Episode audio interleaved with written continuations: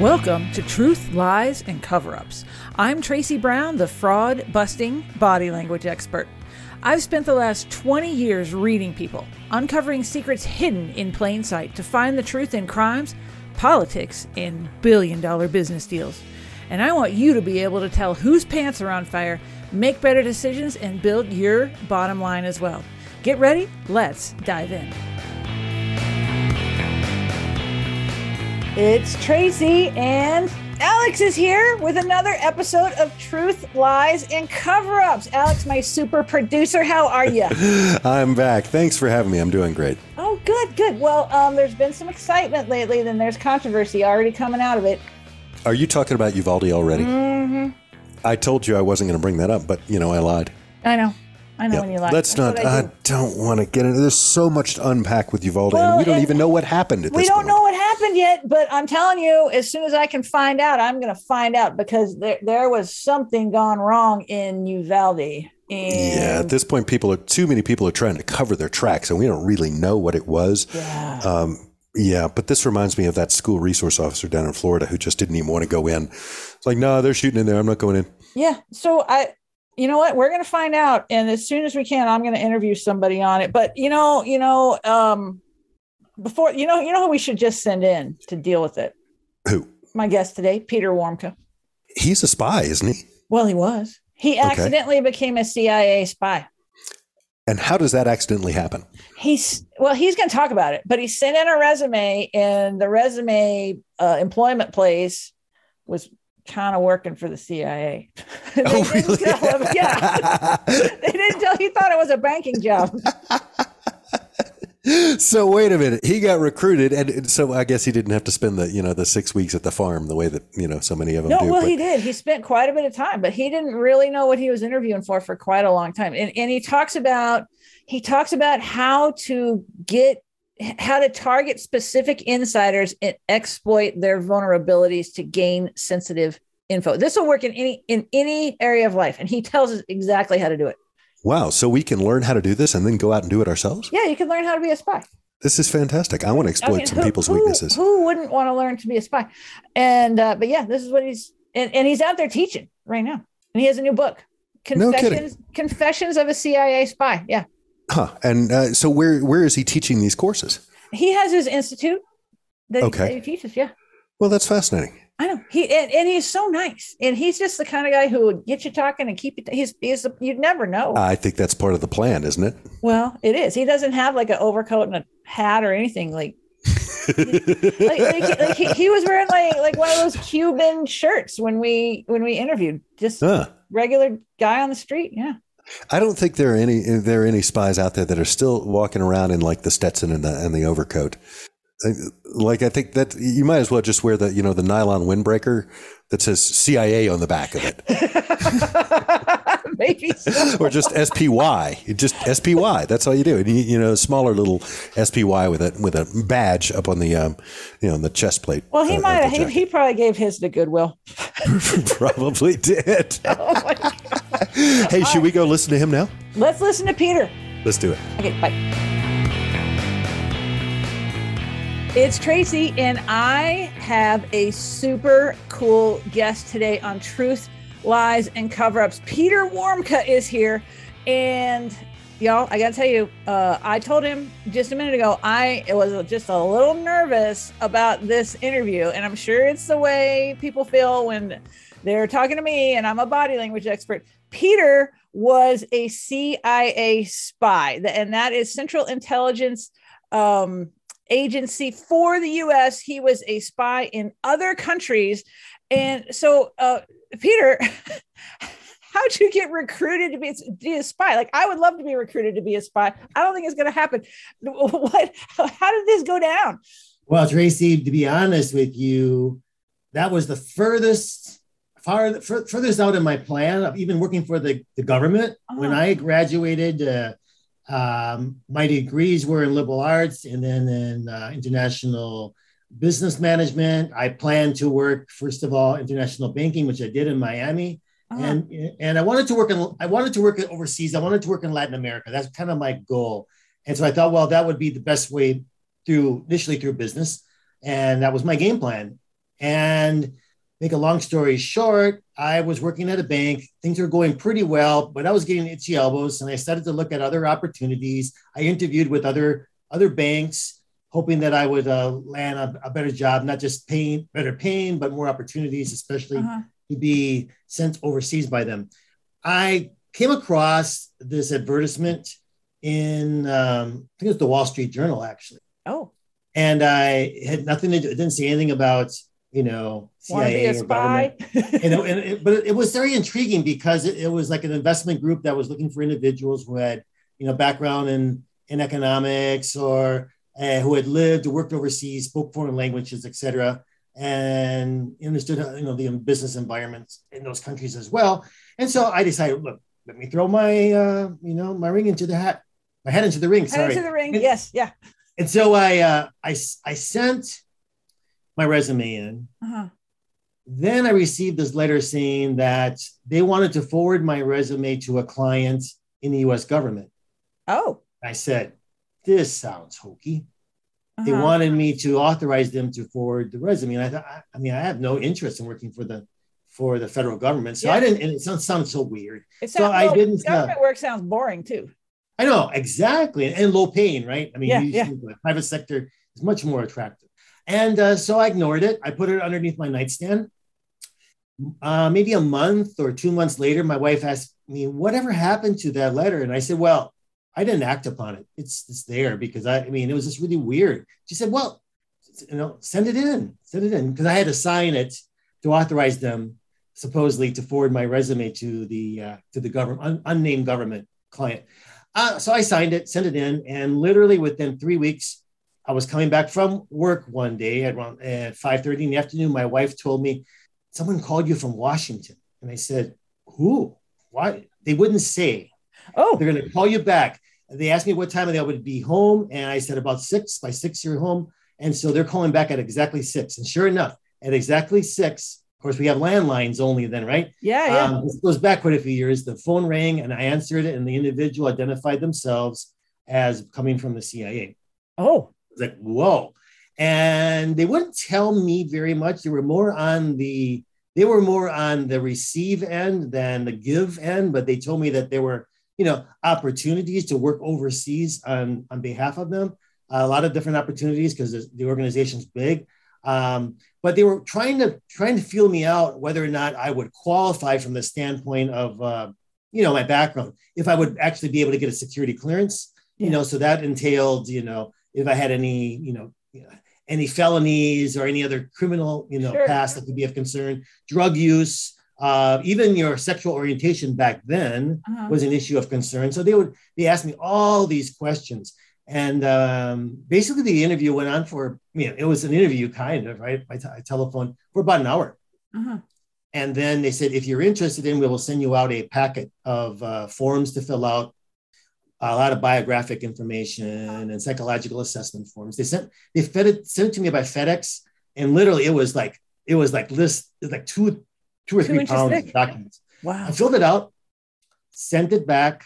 And then one day I received a phone call at my office saying, "We need you to come for for a meeting, an interview." Okay, great, right? Yeah. Uh, they set up the interview at a hotel room.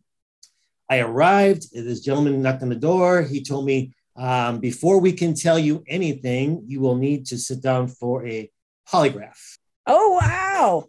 So how'd so that go? they give me a number, and you know, in the same hotel but a different room. Go there, and uh, you will conduct a polygraph, and then I'll talk to you later. So I go down there, knock on the door, and they got the chair, and they wire me up. Yeah, I had taken one before because I worked for a security company a few years before okay. that, so I knew kind of like, you know, it wasn't the first time I took one, but it's still kind of eerie. You know, they asked about four different questions. Uh, it lasted about a half an hour, 35 minutes, uh-huh. and we finished. And I said, I asked the guy, "How did I do?" And he said, "They'll tell you." Oh. I went back to my room. The first gentleman arrived and said, "Congratulations, you uh, you passed the poly, and now we can tell you about you know the opportunities." So they outlined a, a, a couple of different opportunities or areas. I can't go into detail about what those specifics were, but oh darn said, it! they said um, if you are interested now in going through the formal application process, I mean, you already applied, but now there's going to be a series of interviews. We'll have you come back with your wife? And so I said, sure. And so we came back a, a maybe a month or two later with my wife, mm-hmm. and we sat uh, through a, five days of individuals that came to our hotel room. You know, it's like clockwork. Every hour, somebody else would come, and they interviewed us. And uh, we went back home, and then I got a telephone call saying, uh, "Can you come back?" But only you, not oh, your wife. Okay. And so I came back, and we sat down on the in, in my hotel room. Uh, the, the, meetings were always in my hotel room. And it came in a guy that was sort of the referent and a psychologist and a psychiatrist. And he said, they told me, you know, there's a few issues here. We think you would be a perfect fit for this job, but we have doubts about, we have concerns about your wife. And I'm thinking, what did they find out? Maybe my wife is an undercover spy for Russia, or I don't know. Oh, wow. Wife, my wife is from El Salvador. We, and, oh. you know, we have been oh. married already for years. And so uh-huh. she grew up in El Salvador, became a naturalized US citizen. But they were saying, we have concerns about whether or not she could handle living overseas. And I looked at them in the eye and I said, You got to be kidding. Me. She has grown up overseas. She's lived through a country that's gone through severe, you know, civil war, yeah. with, saw death on the street, and you know, uh, power outages every single day. I mean, she is more qualified and capable of living overseas than I am. And they said, well, okay, okay, uh, we're going to have a meeting later on today. Call us after 2 p. Call us at 2 p.m. and we'll give you our response about whether or not uh, you're accepted. So I'm very nervous. You know, what am I going to do? I got these jitters, and I go I go to the movie theater to watch a movie just to kill time. Uh-huh. And exactly two o'clock, I find a payphone you know, that's funny way. Oh wow, this was a while ago. Okay, yeah, it is a while ago. like Superman, he's trying to payphone. I put in the fifty cents, whatever the case may be, and I called in, and I'm just so nervous. And they say, "Congratulations, you have been accepted, and you can start start our training program." Um, this was back. Uh, this took place in October of two of nine. I'm sorry, October of 1986. Okay. Their training program was going to start in January of 87. So that's how I uh, that's how I started. I I never once again, plan to work for the CIA, nor, you know, not, uh-huh. not US government at all, but it's been an outstanding career. Uh, really, really learned a lot. And I served in many countries. I traveled to over, worked and traveled to over 56 countries in my, in over two, two decades with the, with the Central Intelligence Agency. And what I, you know, I kind of equate this to um, my career for the most part was receiving requirements from Langley, from headquarters, to collect intelligence okay. that would be used by policymakers to make better informed decisions. So when we talk about intelligence, we're talking about non-public information, uh-huh. right? That's closely held and very difficult to get. And I would have to find out what organizations, uh, entities, or departments, to say of, of, of that foreign government, had that information that we were trying to acquire. Wow. Okay. And more importantly, who within those organizations had that access, you know, who could facilitate access to that information. They became my targeted insiders. So I looked for insiders in, in organizations and then attempted to manipulate them through human hacking or social engineering and, and, and to utilize them to actually breach the security of the organizations that they were working for to uh, complete my objectives. Okay, so let's talk about that. Okay, because you skipped over that part about your training. So, and maybe you can't say a lot, and that is totally cool. But like, what what is day one like? And does the word spy ever like get said, or is it? I mean, are you just like like t- tell us about that? Like, what what really happens? Well, I mean, um, the the training it, it's it's pretty extensive the the length of the training and it covers a lot of different things. Uh-huh. I think, uh, but but as far as the terminology, it's it's sort of the terminology spy, the the, the recognition, um, acknowledgement that you're working for the CIA. I mean, those those words are not are not really said after maybe being mentioned once, and yeah. uh, it's only when we come out, you know, later, and if we're able to come out and say who we work for, that then we when we first begin to talk about, oh I work for the CIA. If the first was like really weird for myself and especially my wife to be able to say that we had any affiliation with the CIA at all until we, you know, we came from from working undercover and became, you know, um, de- declared officially um, working for them at the very you know latter part of my career.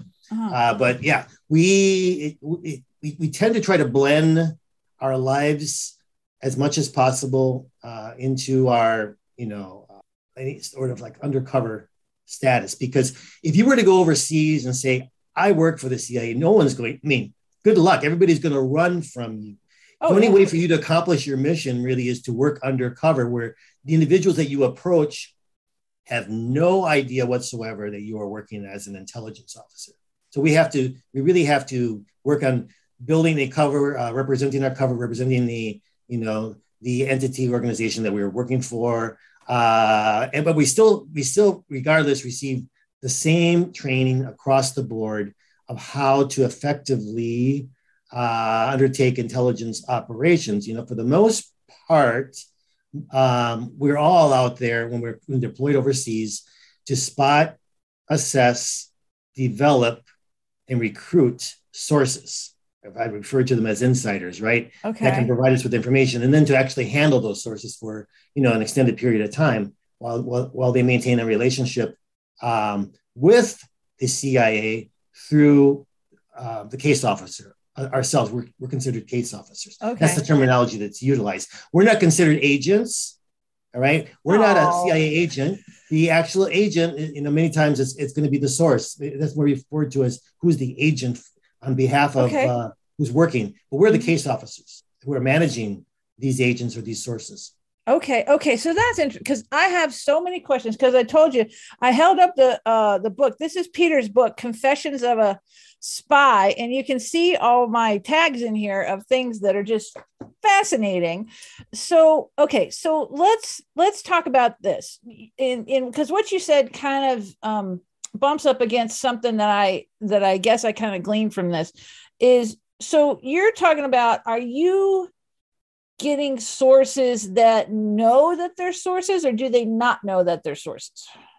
Well there's different levels of sources. You, you know you will hardly ever i mean I, I, I can't say that there's not cases of this because maybe uh, in some areas of the world they they might know right away that they if they agree to work they know they are working for the cia mm-hmm. but many times they they they will believe that they're working for um, you know, maybe the State Department or some other agency of the, of the federal government, mm-hmm. or maybe they believe they're working for some commercial entity. It's not even the U.S. government, mm-hmm. or maybe it's even a false flag. And these are when I say false flag is that, and not only they don't know that they're working for the U.S. government, they might not even know they're working for uh, any a U.S. entity. A false flag could be believing they're working for a foreign government or a foreign entity, right? So there's different levels of, of, of say false flags. So, but they know they all know that they are providing information uh-huh. that's non-public, that's very sensitive, and that they should not be providing that. And some of them fully realize that what they are doing is conducting um, espionage. You know, the okay. degree of how serious it is, it's going to be different in different people's minds. Maybe if they believe it's going to the CIA, they feel this is definitely espionage. If it's going to another area in the government, maybe less serious. If it's going to a commercial entity, uh, maybe even less. But they know that they're providing information that they shouldn't be. That's that's non-public information that's going to be of benefit to another party and could be potentially detrimental to their organization that they're working for. Wow. Okay. So then one of the things that that you mentioned in your book that I underlined are how to pick out targets that are susceptible to manipulation. So what's your checklist there? How do you like are, are you are you mm-hmm. posing as someone that has a a job and you're just kind of you bumped into them at a coffee shop? Or i mean because spies don't wear overcoats and, and, hats you know like inspector gadget looking like that that's not a thing right? So t- like can you take us through how that comes together? Well there's two different things. There's there's there's actually going after identified targets uh-huh. and trying to get into their network try to get into you know get into their proximity proximity, and being able to meet them, develop mm-hmm. a relationship with them. Uh, there's also targets of opportunity where you go, you know, we call it going trolling, right? Or going to an event yeah. where you highly suspect that there could be people of interest. Uh, maybe you know people of a particular organization are going to be there. You don't know exactly who is going to be there, but but you're hoping to meet somebody at that particular event. Could be a conference, right? Yeah. Or uh, you know a cocktail. Uh, yeah uh, whatever the case may be, and you bump into them. And you bump, you know, technically bump into them, but you you're all ready to engage them in a conversation and try to develop a, a relationship with them in the sense of someone who they feel comfortable speaking with and, and uh, learning a lot about them in the process. We, we I think in the, in the book, there's a chapter that talks about in detail the art of elicitation. Yeah, okay? yeah, yeah. I uh, I have that flag. So let's talk about that. The elicitation is such a cool art form. It, it is an art form. Yeah. And not only used by intelligence officers, there's a lot of individuals and other careers who can use elicitation and some do it very effectively. And there's other ones that I think, if they have an understanding of it, could utilize it in their career as well as try to protect themselves from someone who is using the elicitation on them when they might not realize it. Basically, elicitation, well, there's there's basically three forms that we can get information on, right? Try to extract information from somebody. It could be interrogation, yep. which is the most hostile, right? And interrogation in many people in people's minds it might take the form of you know being under this hot lamp yeah being sleep deprived you know putting your your your, your fingers in some kind of device to put the pressure on whatever the case may be yeah. but it's kind of like um, it's it's hostile and individuals know who's asking the questions and they decide whether or not they're what they're going to say if uh-huh. anything or they might even give false information then there's interviews right you know the purpose of someone asking you some questions. Maybe it's a job interview. Maybe mm-hmm. it's someone that's conducting a security interview in your company. Maybe there was a security incident, but you know this person's in a position of authority and you decide what you're going to share with them. But then elicitation is the case where you're not aware, you, you don't necessarily know that this person you're speaking with uh, is attempting to get this information from you. It appears to be a very casual yeah. conversation and as individual who you're meeting, they might not really be who they say they are, you know, who they who they mm-hmm. really represent, but they are leading you along in a series of topics. It's almost like a whiteboarded in advance. These are the areas of information that I want to get from you. And it might be sensitive information regarding your background, or it might be information about the organization that you work for. So there's about 20 different techniques, specific techniques of how to lead that conversation along. And once we get the, the topic going, just shut up and get let the person speak. Yeah. Let them talk. People love to talk, especially especially Americans, right? yeah. And uh, this way we're able to extract information that the individual doesn't even, they're not really even aware that they've provided so much information, you know, after a 45 minute or an hour conversation. And a lot of the stuff that we've got is is pretty sensitive. And uh, the individuals just feel like it's a very pleasant conversation. They can't wait for the next opportunity to get together. You know, usually it's in a, it's in a nice setting. Maybe we're, we're out for coffee, we're having a drink, we're out for lunch, or maybe we're out, you know, golfing yeah. or whatever. You, you, you know, it's a non-threatening situation, but we're able to really uh, get a lot of information from the individual. So we, you know, and, and this is when we meet somebody when we're trying to size them up for two things. We want to we want to understand their access. Mm-hmm. What is the access that they have to, uh, to information that could be of interest to us? And what is the possibility that we can have access to them? How can we develop a relationship with them that they will trust us? You know, mm-hmm. and they will put all their trust in us. They'll trust us more than anybody else to the point of eventually working with us and providing, you know, uh, helping us out with a project that we need this information for. Or, you know, we, we look at when we study the individual individuals, we have to really understand what are their motivations and what are their vulnerabilities, right? Yeah, I, I, I flagged that too. So how are you and I'm, I'm sure you're weaving this into conversation because you're not going to sit them down and say hey can you take this assessment like so no, what are what are you looking at for for for that well, you get a kind of an idea of like what what are their goals in life? I mean, right mm-hmm. now is is uh, their career career advancement really important, mm-hmm. uh, or is it you know their family? They got they got young kids. Uh, are there any like medical conditions of the kids where they might need extra money to pay for got for it. medical care of them or their aging parents? Mm-hmm. Uh, would they like to send their kids to better schools?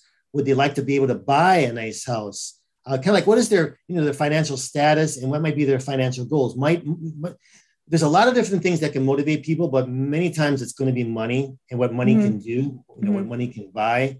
Um, but sometimes it might not have anything to do with money. Maybe it's maybe it's ideology. In some parts of the world, ideology is so important. Oh yeah. Uh, or, you know, or maybe even uh, politics could be incentive. Or there's even, believe it or not, there are these people that are motivated by excitement. They love to live on the on the edge. They would love to work for work with James Bond. You know, take those risks and feel like they're they're, they're involved in espionage. Believe it or not, there are people like that. Oh but yeah, I, have had him on my on my show. Do you know uh, Jack Barsky?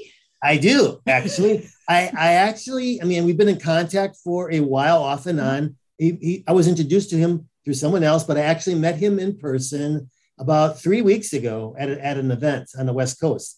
Oh, wow. Fantastic individual. Yeah. yeah. we we went out to dinner in um, after he was on the show. We went out to dinner in Atlanta probably a little more than a month ago, and, and I just got to tell this story because you'll understand it. Because he was KGB spy, yes, and um, he managed to get out of that business, which is pretty hard to do. But he uh, he's talking about Putin and how uh, you know he knew Putin's boss and how uh, what he thought of Putin like before the Ukraine and after the Ukraine, and he's saying some stuff that like it's nothing. And and I'm and I'm thinking, is our food going to be poisoned? Like I don't know exactly what's coming down uh, out of the out of the kitchen here. so yeah, interesting fella. So, but he was one motivated by excitement. Yes, he was.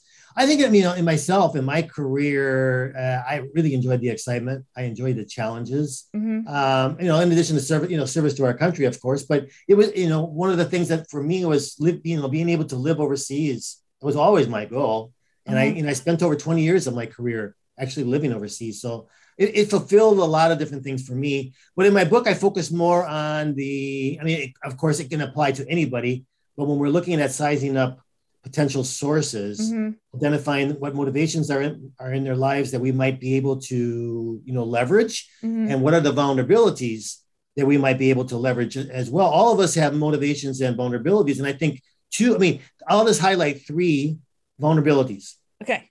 The first one at the very top of the list is money, and that's usually, you know, not someone with an abundance of money, but someone that's suffering from financial duress. And we sure. all know what that might look like, whether we've suffered that directly or we know people that have gone through that. When you don't know how you're going to pay next month's mortgage or the rent, I mean, that's gut wrenching. It is. That creates lots of stress. That creates problems in our relationships. It can lead to divorce. It can lead to addictions, drinking, drug addiction, uh, gambling, etc. But there's other types of vulnerabilities that can also play into revenge, right? Oh, really? people okay. that hate. Believe it or not, there are people out there, maybe some of your listeners, hopefully not very many, but there are people out there who despise the companies that they work for. They hate their companies. They especially hate the people who are their supervisors. And if given the opportunity to get back at them, you know, if uh-huh. presented with that possibility, that opportunity, they're likely to take, take advantage of that. Another vulnerability that's just huge is ego. Okay. There are people that believe they're smarter than everybody else, especially people that they report to, their uh-huh. bosses uh-huh. or the owners of the company or whatever. And if challenged to prove it, they are likely to undertake that challenge to show that they're huh. smarter okay. than everybody else. So, I mean, these are different things that we learn about when we are with some. We don't learn about this in, you know, necessarily in a one-time meeting. It might take a period of time, but what I what I really wanted to emphasize in my book that you know the psychology of this business has not changed. Mm-hmm. It has not changed, and I refer to it as human hacking. We're hacking humans to manipulate them uh, to achieve our objectives. But the, so the psychology has not changed, but the technology is continuously evolving. So while I no longer, if I were you know actively in, in that game, I no longer would have to go out there and go to events like conferences or trade shows or cocktails to try to meet people. I could just get on social media and yeah. I could select my targets. I think if you you know you read the book, so the number one social media site for actually spotting targeting is going to be LinkedIn because there I can do searches to say I wanted to target a specific, let's say, company or entity, uh-huh, uh-huh. and probably a number of people who work for that organization are going to have LinkedIn profiles. So I can do a search on the upper left hand corner of uh, LinkedIn and look for that name of that company and position or and, and, you know and I can pull up you know, it depends on the size of the organization. It could be thousands of people, uh-huh. but I can whittle that down to a more, you know, manage- manageable uh, set where maybe it's the name of, maybe it's the p- company, the geographic location where they are, the position that they have, maybe even the university that they went to. And so I can I can work this down into a a list, a target list of potential uh, insider targets, and then like in the old in the old times, we would have to get together with them, right? As I mentioned, yeah. we meet with them over a period of time, garner their trust, little by little. You know, elicit information from them, get to know their motivations and vulnerabilities. Don't have to do that. Don't have to do that. I don't have to expose myself to anybody. You know, I can be behind a computer screen and I can look at their social media profiles and I can get a lot of the same information in a fraction of the amount of time by looking at their LinkedIn page, their Facebook page, their, their Twitter account, their Instagram. These are all invaluable resources for the, uh, the spies of today or the human hackers of today, where we can you know, develop that personality profile to know what buttons we can push if we want to manipulate this person to do something for us. Oh yeah. Now I almost had you do that for me for the show to see what you could find out. I was too scared to do it. so. Well, I do though, because I give uh, I spend a lot of my time. and one thing I love to do is go out there and speak to the public. Uh-huh. Companies will contract me to give presentations sure.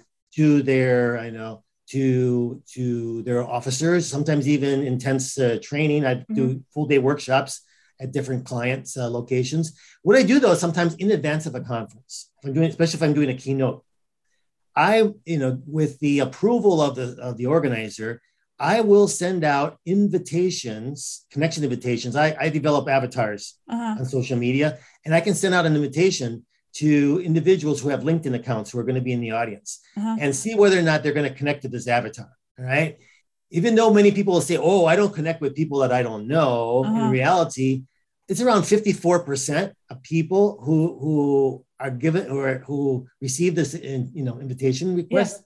They will connect 54%. Then I will, you know, the avatar will engage them in a conversation, you know, because almost all of these social media platforms have messaging features. Yep. Mm-hmm. Right. You know, if we talk about phishing or spear phishing, just as an email can have a malicious link to be clicked on or a malicious attachment to be open, these social media you know, messaging platforms have the same thing. They can do the same uh-huh. thing, but people tend to trust them more. So what I will do then is when these people connect, engage them in a dialogue, and then send them an attachment uh-huh. and, and, entice them to open up that attachment. For, because you know whatever the scenario is, that's always tailored to the group what I know these individuals might have interest in, and it is not malicious when I do it, but uh-huh. it's set up that it's, it's a corrupted file and people will know something went wrong. Uh, and I find, believe it or not, believe it or not, individuals, including security professionals, that when they try to open up the attachment, it doesn't open. They will send a message back to the avatar saying, So sorry, unable to open the attachment. Can you resend it again ah. to my personal to my personal email address? Uh-huh. Give me a break. Wow. Yeah. So people are very susceptible. Um, people have no idea. I mean, there's a bit of a threshold. People understand some basic phishing, uh-huh. you know, dangers regarding that, and maybe even receive some training uh-huh. uh, regarding basic phishing, but they have no idea regarding the level of sophisticated spear phishing that's out there today, where they can be targeted through emails, they can be targeted through SMS to text messages, yeah, yeah, or or telephone calls, uh, phishing telephone calls. And this is expanding exponentially now with uh, the advent of, it's not in my book, but I'm focusing more and more on deep fake technology. Oh my gosh, yes. Yeah, that deep fake stuff. Um, because you know, I'm a body language expert. And when I uh saw my first uh, deep fake video, I was like, oh, because I couldn't tell. I, and I was like, oh my gosh, this is trouble. And if I can't tell, it's really good. so. Oh, I know. And uh, the thing is, these deep fakes, uh, I mean, they're evolving and some uh-huh. of them are getting really, really good. But for most of the videos, you know, it's not instantaneous. It takes hours and hours and hours to produce some of these videos. Oh, yeah. Uh-huh. It's going, you know, and, and, and probably only individuals right now that are going to be able to be uh, fake, let's say, are ones that have a lot of information, a lot of examples out there, videos mm-hmm. of them out in the public space, right? But what I consider more of as an interim uh, or me- immediate danger uh-huh. is not so much the videos, but the audio. there have already been cases. I know you, you you look a lot into the you know cases of fraud, and there Yeah. were.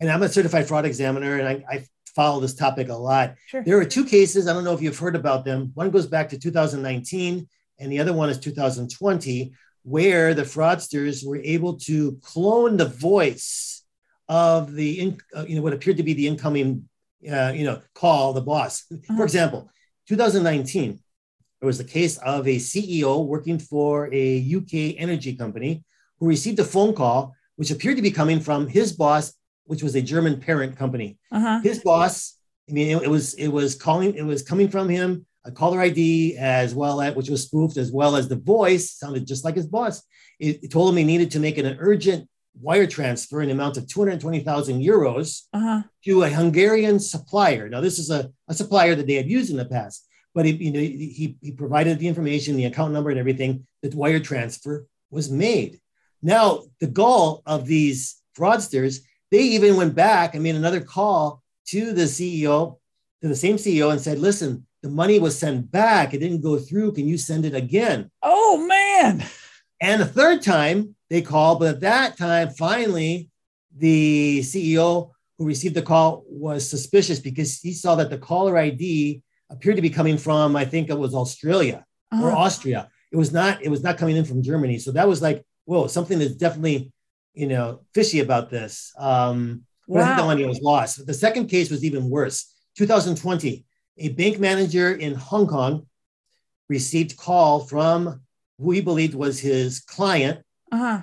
based in the UAE. And his client was said that he needed $35 million transferred from the account to cover various acquisitions. And of course, it was it was coming in from the UAE. The call appeared to be coming in from the UAE Uh-huh, from the uh-huh. client. It was also the voice of the client. And uh, there was also additional emails that were manufactured that looked to appear coming in from or communication between the client and his attorney to substantiating these transactions that were going to be taking place. So, you know, the uh, Hong Kong bank manager trusted it, you know, Yeah. and, and, and they sent the money out, $35 million. The, of course, the, the uh, UAE client, where does this money go? They launched a big investigation. Uh, UAE authorities got involved in this. They were able to track down, and at least they were able to track down 400,000 US dollars oh. that was still in an account in the US in Centennial Bank. And so they were able to retrieve that money, but the rest of the 35 million, I don't know.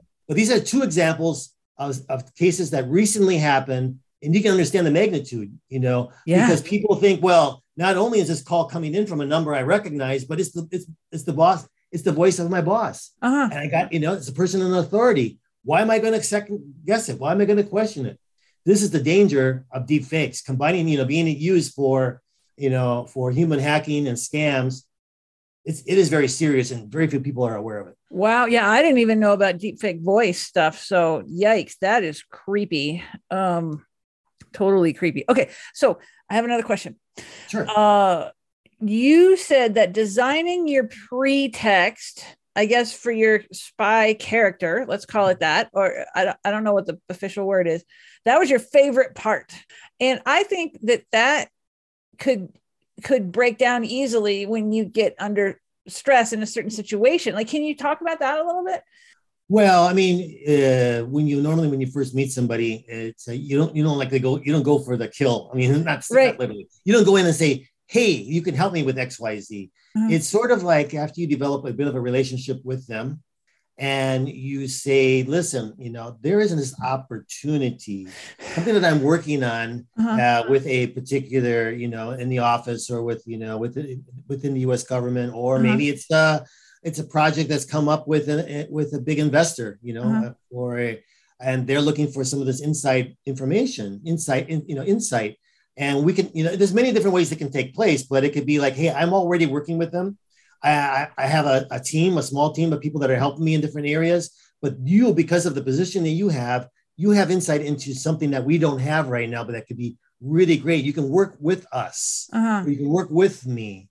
You know, we all have our different strategies of how we, you know, we do this. You know, instead of saying, "Well, I can put you in touch with somebody," uh, a lot of times my particular ploy would be, "I'm working on this project right now." And uh, because they would, you know, they, at this point, they've developed trust in me. Uh-huh. They believe what I'm saying. They believe that I, you know, if we set up an arrangement where they're giving me information, I'm going to make sure that that um, you know it's not disclosed. Uh-huh. You know, we're going to be non-disclosure, uh, all, you know, all the way. Um, and so they, they feel relatively comfortable with that. You know, whether they believe it's going to a commercial entity or going to to the U.S. State Department or going to some other you know department within the government. Typically, you're not going to say, "Hey, I'm working." I would never say. I never have said I'm working with the the CIA on Sure, sure. But you you must have had to like fake your background a little bit and and like well, I mean, like there's always you are, you, right?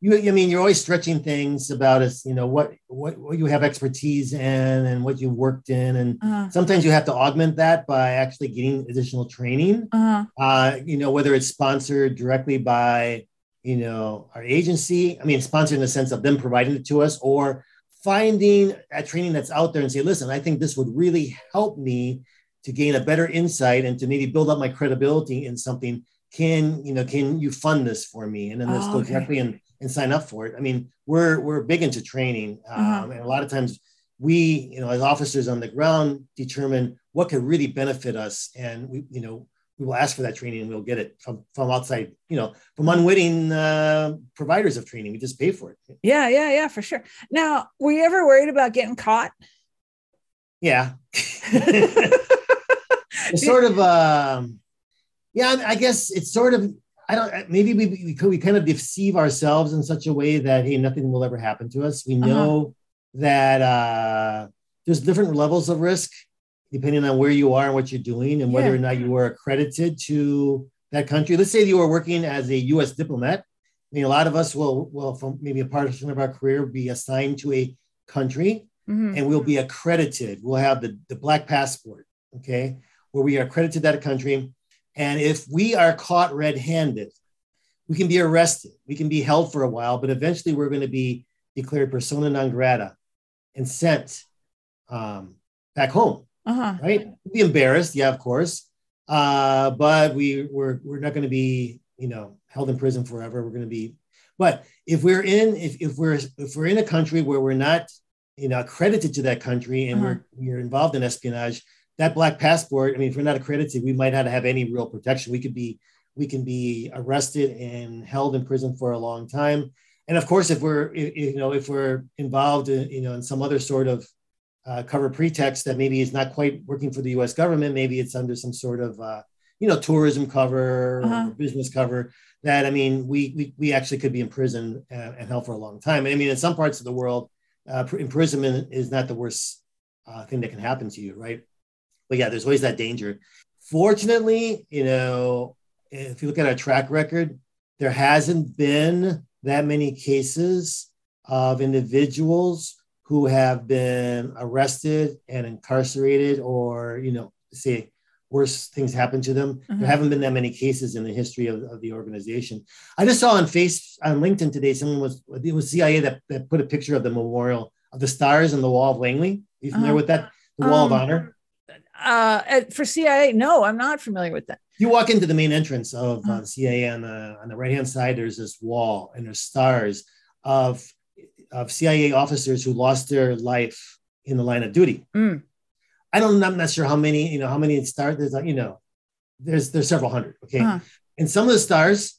There's also a book there that will show you you know the star and then, and then uh, what, what's the name of the individual who was the same okay individual but these are for only people that were declared having worked for the overtly for the CIA. Oh, There's many people who died while working undercover. Okay, because let's say that they work for the uh, the uh, U.S. State Department, that's a cover. That's a cover for them. They don't. Uh-huh. I mean, that's a cover work they do, but they're really working for the CIA. So if they die while they're undercover, their name will not be disclosed as having worked for the CIA. Oh okay? wow! But there's actually a great book that was published a number of uh, uh, years ago by Ted Grupp, G R U B, or Gup, G U P, and it's called The Wall of Honor. And it actually looks at those stars that don't have names. And oh. he's an under, he did investigative journalism uh-huh. for the sake of really, you know, giving tribute to them and their family members for their service. He identified a lot of those people that, that don't have a name. And it gives stories about a, a, things that happen to a lot of individuals, whether it's the, the wrong place, wrong time or you know maybe a bomb went off or they uh-huh. died uh-huh. or maybe they were arrested and there were cases of individuals who were arrested and incarcerated and who died in prison. So this book, people that might be interested in the topic, this is an excellent book. Wow. So so what's maybe you can answer this, maybe you can't. What's the most sensitive piece of information you gathered and how much did it cost? Oh, I can't uh, I can't reveal. No, we can't reveal that. But just to give you an idea, I mean, we have we collect information on so many different uh-huh. topics. Of course, over the last you know years, the most pressing topic has always been you know terrorism. But yeah. before that, you know, you're, you're collecting a lot on, on, a lot of our you know adversary countries, uh-huh. right? Uh, so you're always looking at collecting information that's going to help safeguard the homeland, safeguard uh-huh. the United States and its interests. So you can go anywhere from counterproliferation to counterterrorism to information that could be uh, useful in trade negotiations uh-huh. or you know uh, military potential buildup in other countries. It's, it's, across the it's across the board, and there's there's uh, I mean there there are different books that one can read about past you know uh-huh. cases of incredible operations. One is called the Billion Dollar Spy, and I'll throw that book out there that is probably the most sensitive or most you know case that ever was conducted uh, of espionage of a source in the Soviet Union. Oh wow! Tremendous. I mean, the individual is long past, uh, but this book really details um, a lot about the art form. I would uh-huh. say the spy craft and how sources are handled, especially very, very, very sensitive sources. Uh-huh. I can't, I can't give, I can't give you details about specifics regarding what I what I was targeting or I get you know, it. I get it. Yeah. I, I, get all the reasons why. When you hear the billion dollar spies, you I mean you can probably infer from that that this individual probably was paid pretty close to a billion dollars over time. Wow, wow. But this is that of course is the exception rather than the norm. Yeah, yeah, for sure. Now tell us what are you doing now with the Counterintelligence Institute? That's your thing, isn't it? Yes, I. I mean, when I retired, uh, I thought I was just going to kick back in Orlando, where, I, uh-huh. where I'm living, and just kind of enjoy life. But I don't know. I was like, I got obsessed, obsessed with uh, seeing all these data breaches that were taking place. You know, amongst all types of entities, whether they be large corporations, small and medium-sized companies, in institutes and universities, government, municipalities, state governments, federal governments, and uh, a lot of and, and then learning that so many of these or 90% of successful data breaches are initiated with some form of human hacking. So i said huh. man i spent my career doing this and i thought let me get back into the fold. Let me see how i might be able to contribute in the sense of helping in organizations protect themselves from being you know victimized by human hacking. So i'm now working on you know kind of like on the other side in the sense of uh, using the skills that i learned i developed uh, to breach uh, organizations, now helping organizations understand how these breach attempts take place, especially in today's world of how you know companies can be targeted with so much information that's out there on the internet, how information can be readily obtained that's useful that presents vulnerabilities to them, and more importantly, how their insiders, I mean, how their employees, people that have unescorted uh-huh. access into the facilities, whether they're employees or contractors, how they so easily can be identified uh, and, and, and uh, assess, assessed through social media, and then even targeted through social media and other other types of mechanisms. So my my whole uh, goal is, is, security awareness for these organizations because it's a I have a particular niche within this. It's cybersecurity, right? Yeah. But I'm not focusing on the the technology. That's so often we fo- yeah cybersecurity specialists focus on the technology. I focus on the human hacking that circumvents that technology. Mm-hmm, mm-hmm which makes those organizations vulnerable. Wow, fascinating. Okay, so how can people get a hold of you? Because, well, we know that they need to get this book, Confessions of a Spy, of a CIA Spy. That's your book. Absolutely worth the read. Uh, here it is. And um, how, how can people get a hold of you to, to train their company, to do a keynote, or uh, t- oh, tell us about that? Thank you. Well, I add that anybody interested in the book, they where they can immediately find it is on Amazon. It's in paperback Kindle and audio. So it's readily, you know, you can easily find that on Amazon. But for, for companies or individuals that are interested in, in contacting me, uh, I have a pretty good presence on social media, whether it's on my LinkedIn page and my name, Peter Warmka, or my website. Our, our company is called Counterintelligence Institute.com, which has a lot of information there with testimonials, videos, uh, sizzle reel, Um, you can send an email directly to me, pgwarmka at counterintelligence-institute.com. I know it's a long, you know, but it's pretty easy to remember uh, the entire the entire um, words counterintelligence institute. that's that's the, probably the best way to try to get a hold of me directly is looking me up on social media by my name, and, my in my LinkedIn page will definitely pop up as well as my website. Very good. Now, okay, one last tip, and then I'll let yes. you go. One last tip for people to protect themselves, anything like that? Oh, okay. Well, two tips. I mean, uh, one of the things I always throw out there is be very careful what you post online. I mean, uh-huh. people hear that, but they don't necessarily, you know, they don't, that doesn't really resonate. People continue to put so much information out there and they don't really use the privacy settings that they should. Um, once that information is out there, it's out there. But really, I think what we need to be, be concerned about, we're not going to be victimized when we reach out to approach somebody else for information. The danger is when that human hacker approaches us, you know, they've studied us. They maybe identified our motivations and vulnerabilities. They developed this pretext, as we talked about a little bit earlier. They can approach us via email, social media, SMS text message, uh, a voice telephone call, or even face to face you know, we don't know, you know, how we need, how can we trust them readily to trust that what they say is true? So for if someone is approaching us who we don't know, whether you know it's any of those channels, what we have to do is first verify before trusting them. Ronald Reagan once coined the phrase, um, trust, but then verify. Yeah, In today's yeah. world of human hacking, if we trust and then and verify, it's too late. Uh-huh. We've already been breached. So we need to turn that around. We need to verify, then trust. And if we if we've had that at the forefront of our you know interactions with people who are approaching us, that will pretty much save us uh, from being victimized by anybody who's using human hacking today.